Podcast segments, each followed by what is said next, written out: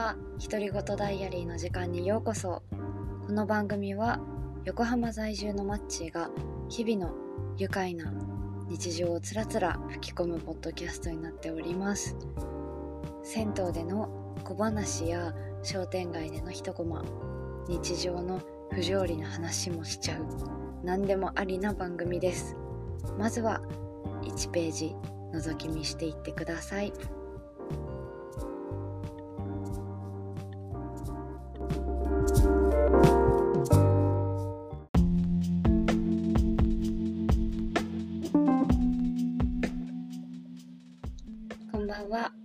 マッチです。今日はあの銭湯についてお話ししようかなと思います。えっと銭湯の話だけで多分4つぐらいお話ができちゃうかなと思うんですけど、今日はまずは近所の銭湯について話そうかな。結構ねうちの近所の銭湯は家族経営の銭湯で割と,、うんと銭湯内も新しめなんですよ。多分リフォームしてるからだと思うんですけどバリアフリー。これ結構あの大事だよね。今俺の家の話見てる人いたらわかると思うんですけどおじいちゃんおばあちゃんにとってねバリアフリーの 銭湯ってめっちゃ大事なんだなっていう。はい。で結構あの神奈川県に住んでるんだけどその神奈川県の中で黒湯っていうのは割とあのー一般的なのかもしれませんが北海道民だった私にしてみるとすごい特徴的で結構あと銭湯にはサウナがねこうついてたりしてるんですけどこのサウナをうん何分だろうね12分時計だからまあ、6分ぐらいとかまあそれぐらい12分1回入ってからその黒湯の水風呂にすごい吸い込まれるようにみんな入ってくるんですよ。またその光景をね向かい側にあるミルキー風呂っていうあの すごい白いお風呂の中ですごい吸い込まれるじゃんって思いながら見ていって私もやってみたいなって思ったから真似をしたんですけどやっぱサウナ自体もそんなに慣れてないから6分ぐらいでやっぱりギブでいや6分もいかないですね。12分時計の123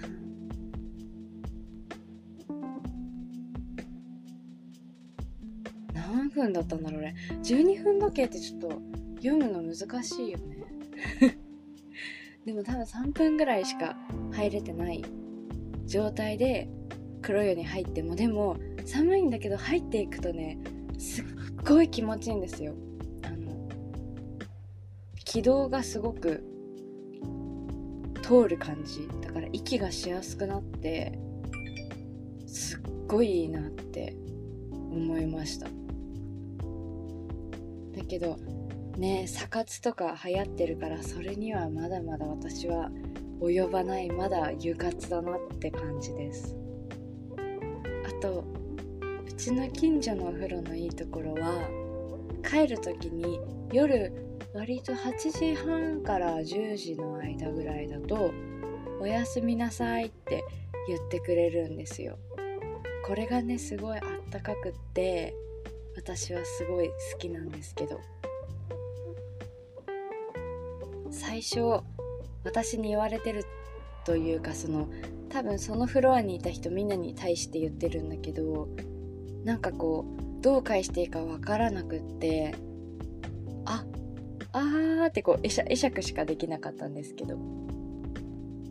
いやでもねせっかくだからおやすみなさいって言いたいじゃないですか。なんかコロナであんまり人とね会って話したりとかこうコミュニティを作ることが難しかったけどどうしても私が住んでるところの理由で住んでるところがそのシャワーしかないから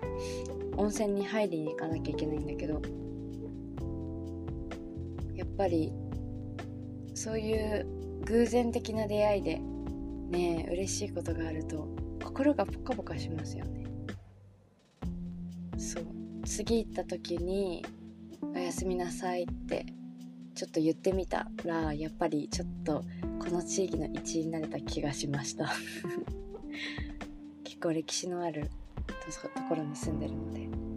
またその話もできたらいいかななんて思ってますはい近所の中島館というお風呂の話でした。